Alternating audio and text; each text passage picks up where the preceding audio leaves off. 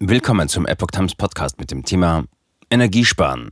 EU-Kommission legt Energiepaket vor, Luxemburg fordert Tempolimit und Homeoffice. Ein Artikel von Epoch Times vom 18. Mai 2022.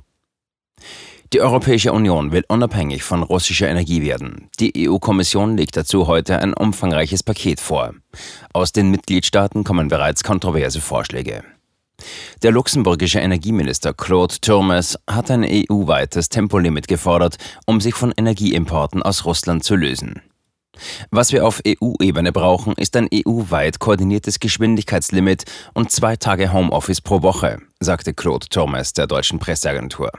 Zusammen mit autofreien Wochenenden in großen europäischen Städten könne man so 2,5 Millionen Barrel Öl einsparen. Ich fordere die Kommission dringend auf, die Gelegenheit nicht zu verpassen, Europa auf diesen Weg zu bringen, sagte Thomas. 45 Prozent Erneuerbare bis 2030. An diesem Mittwoch stellt die EU-Kommission einen umfangreichen Plan vor, um die EU langfristig ohne fossile Brennstoffe aus Russland mit Energie zu versorgen. Neben höheren Energiesparzielen will die Behörde auch mehr Ehrgeiz beim Ausbau erneuerbarer Energien, wie aus Entwürfen hervorgeht, die der deutschen Presseagentur vorliegen. Die Texte können sich noch ändern. So sollen 45 Prozent der Energie in der EU bis 2030 aus erneuerbaren Quellen kommen, statt wie bisher geplant 40 Prozent. Zugleich wird voraussichtlich vorgeschlagen, den Energieverbrauch bis Ende des Jahrzehnts um mindestens 13 Prozent zu senken, statt wie bisher vorgesehen um 9 Prozent. Von einem Tempolimit ist in den Entwürfen nicht explizit die Rede, es sollen jedoch noch weitere Vorschläge vorgestellt werden, um den Energieverbrauch zu senken. Insgesamt muss die EU den Entwürfen zufolge etwa 195 Milliarden Euro bis 2027 investieren, um unabhängig von russischer Energie zu werden, zusätzlich zu den Initiativen, die unter dem Klimapaket Fit for 55 schon vorgesehen sind. Solarzellen für die Industrie. Unter anderem soll sich die Anzahl der Solarstromanlagen den Entwürfen der EU-Kommission zufolge bis 2028 mehr als verdoppeln. Die Kommission will etwa, dass alle industriellen Gebäude mit Solarzellen bestückt werden, Neubauten sollen folgen. Zudem wird sie voraussichtlich eine Gesetzesinitiative für kürzere Genehmigungsverfahren von bis zu einem Jahr für bestimmte Anlagen vorstellen.